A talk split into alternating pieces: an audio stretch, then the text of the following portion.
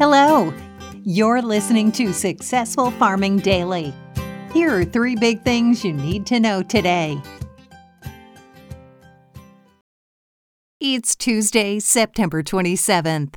Our first big thing is in the overnight market, corn prices are up 3 cents, soybeans are up 12 cents, and Chicago Board of Trade wheat is up 12 cents. At yesterday's close, corn and soybeans were down to two week lows. Al Kluis with Kluis Commodity Advisors says markets were hard hit on Monday with a macro market meltdown, but the stock market has improved overnight.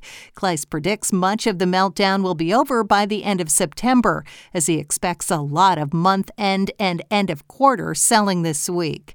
Reuters reports the unexpected news from the USDA crop progress report of harvest being behind average has supported prices overnight. Next up, in yesterday's crop progress report, USDA reported corn harvest in the top 18 corn producing states was 12% complete. This is 2% behind the five year average. Of the top 18 states, the southern states of North Carolina and Texas have made the most progress having harvested 74% and 72% of their crops, respectively. Most Midwestern states, like Iowa, Illinois, and Indiana, are still in the single digits for percent harvested. Despite being behind the average, there was a big jump from last week to this week. Last week, only 7% had been harvested. Soybeans are a little further behind. Of the top 18 soybean producing states, 8% has been harvested. The five year average is 13%. Again, southern states take the lead. Louisiana has harvested 68% of its crop. Mississippi has harvested 44%. Midwestern states are just getting started. Also noteworthy from yesterday's report was that both corn and soybean crop condition remained steady. Corn was rated 52% good or excellent. Soybeans were rated 55% good or excellent.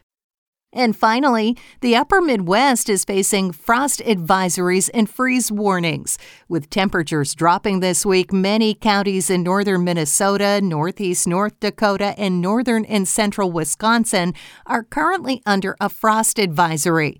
In most counties, the frost advisory is in effect this morning until 9 a.m. Central. A freeze warning is in effect in a few of the most northern counties in Minnesota. This warning also is in effect until 9 a.m. Central. This morning, many counties in Mississippi, Alabama, Louisiana, Georgia, and Florida are under a fire weather watch or a red flag warning. This means conditions are right for potential fires. Most of Florida and areas along the Gulf Coast are on alert as Hurricane Ian moves closer to the state. Thanks for listening. Follow more news on agriculture.com.